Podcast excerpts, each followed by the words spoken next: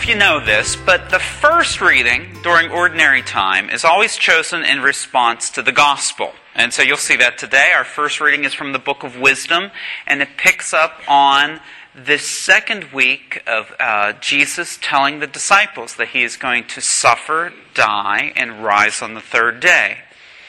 But what's interesting is that our second reading during ordinary time has nothing to do with the gospel. It's, we just sort of work our way through. So this is our fourth week working our way through the letter of James. But guess what? It matches perfectly with our gospel today. It's just a coincidence. But James is talking about envy and jealousy. And in the gospel, we're going to hear about the disciples squabbling about who's the greatest among them. So that's what we'll really be focusing on today.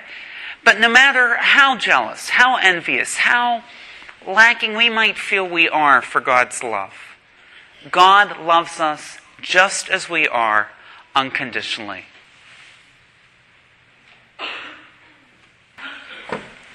One of the strangest things about becoming a priest in these last few months is realizing that my health is no longer a private affair.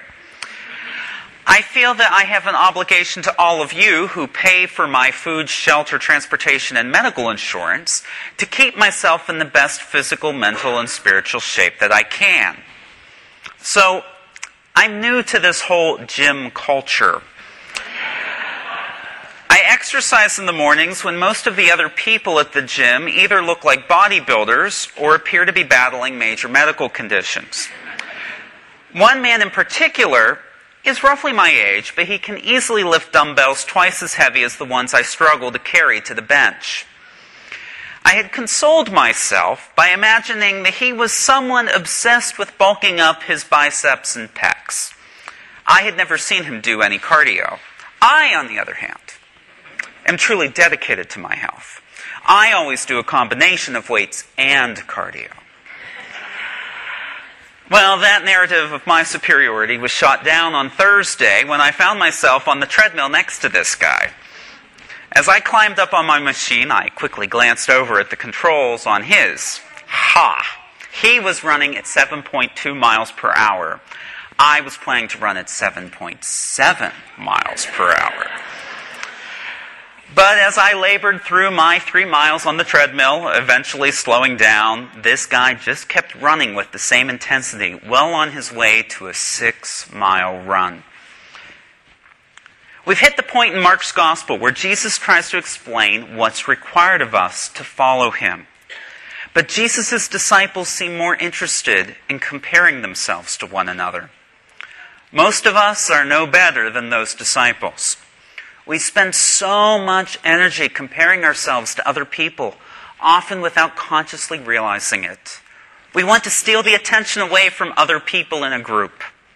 We gossip in order to make other people look bad. When we hear of someone's success, sometimes we fixate on an unrelated flaw that that person has. But small children, have an innocence and a humility in which they are perfectly happy with their lot in life. They have no need to be the best at anything in order to have a sense of self worth. They realize that they are special and loved just as they are. But then, at some point in our childhood, we seem to lose this sense of worth. A big part of my spiritual journey has been learning to recognize when I have feelings of inadequacy or doubt. So much of my personal prayer is asking the Holy Spirit to help me grow in awareness of my emotions. The sooner I recognize my feelings, the better choices I can make. If I find myself starting to compare myself with someone else, I ask the Holy Spirit for the wisdom to determine what's behind my desire to compare. Today, the letter of James speaks of how jealousy, ambition, coveting, and envy prevent us from experiencing the pureness, the peace, the gentleness, and the mercy of God's wisdom. For me, there are two situations that trigger a sense of inadequacy that leads me to jealousy and envy. The first is when I encounter someone who is similar to me in a way that I don't want to acknowledge. For example, I once worked with a guy who had strong opinions about everything. It didn't just annoy me, it drove me absolutely crazy. Why did I have such a strong reaction? Well, when I finally prayed about it, the Holy Spirit revealed that this guy's actions forced my subconscious to acknowledge how opinionated I was, too. It was easier to focus on the other guy's pontificating than to address my own tendency to do so. The second situation that throws me into comparison mode is when someone else possesses a quality that I wish I had. For a while, I lived with a student who always seemed to have plenty of time to watch TV. And I considered him to be lazy.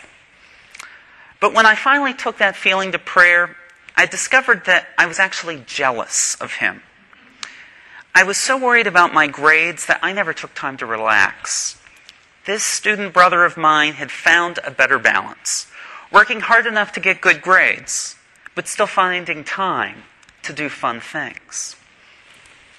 A big part of our journey to holiness is also a journey to wholeness.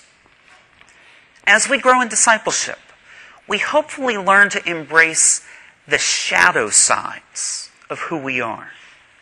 It is healthier and holier to integrate these shadows into our conscious understanding of who we are, rather than pretending that those shadows don't exist.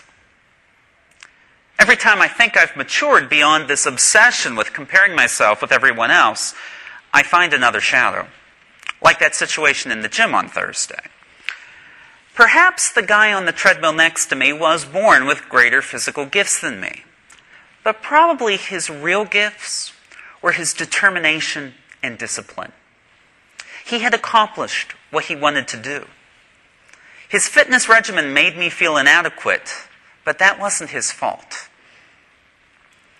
Thanks to the intercession of the Holy Spirit, however, I realized what was going on in my mind before I finished my time on the treadmill.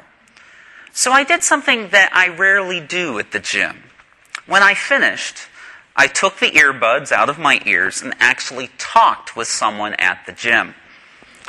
I turned to this guy and said in genuine admiration to him, I don't know how you do it. You're inspiring. Never breaking his stride, he simply smiled and said, I got to do something to burn off the pizza.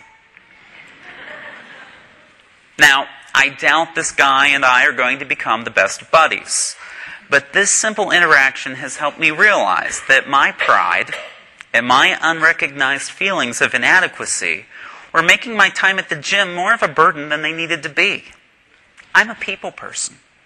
There's no need for me to keep to myself and not interact with the people there. Sometimes the child we struggle most to receive is ourself. So many of us struggle to accept that we are children of God. God loves each of us as we are. When we stop comparing ourselves to others, we open ourselves to receiving God's incomparable love.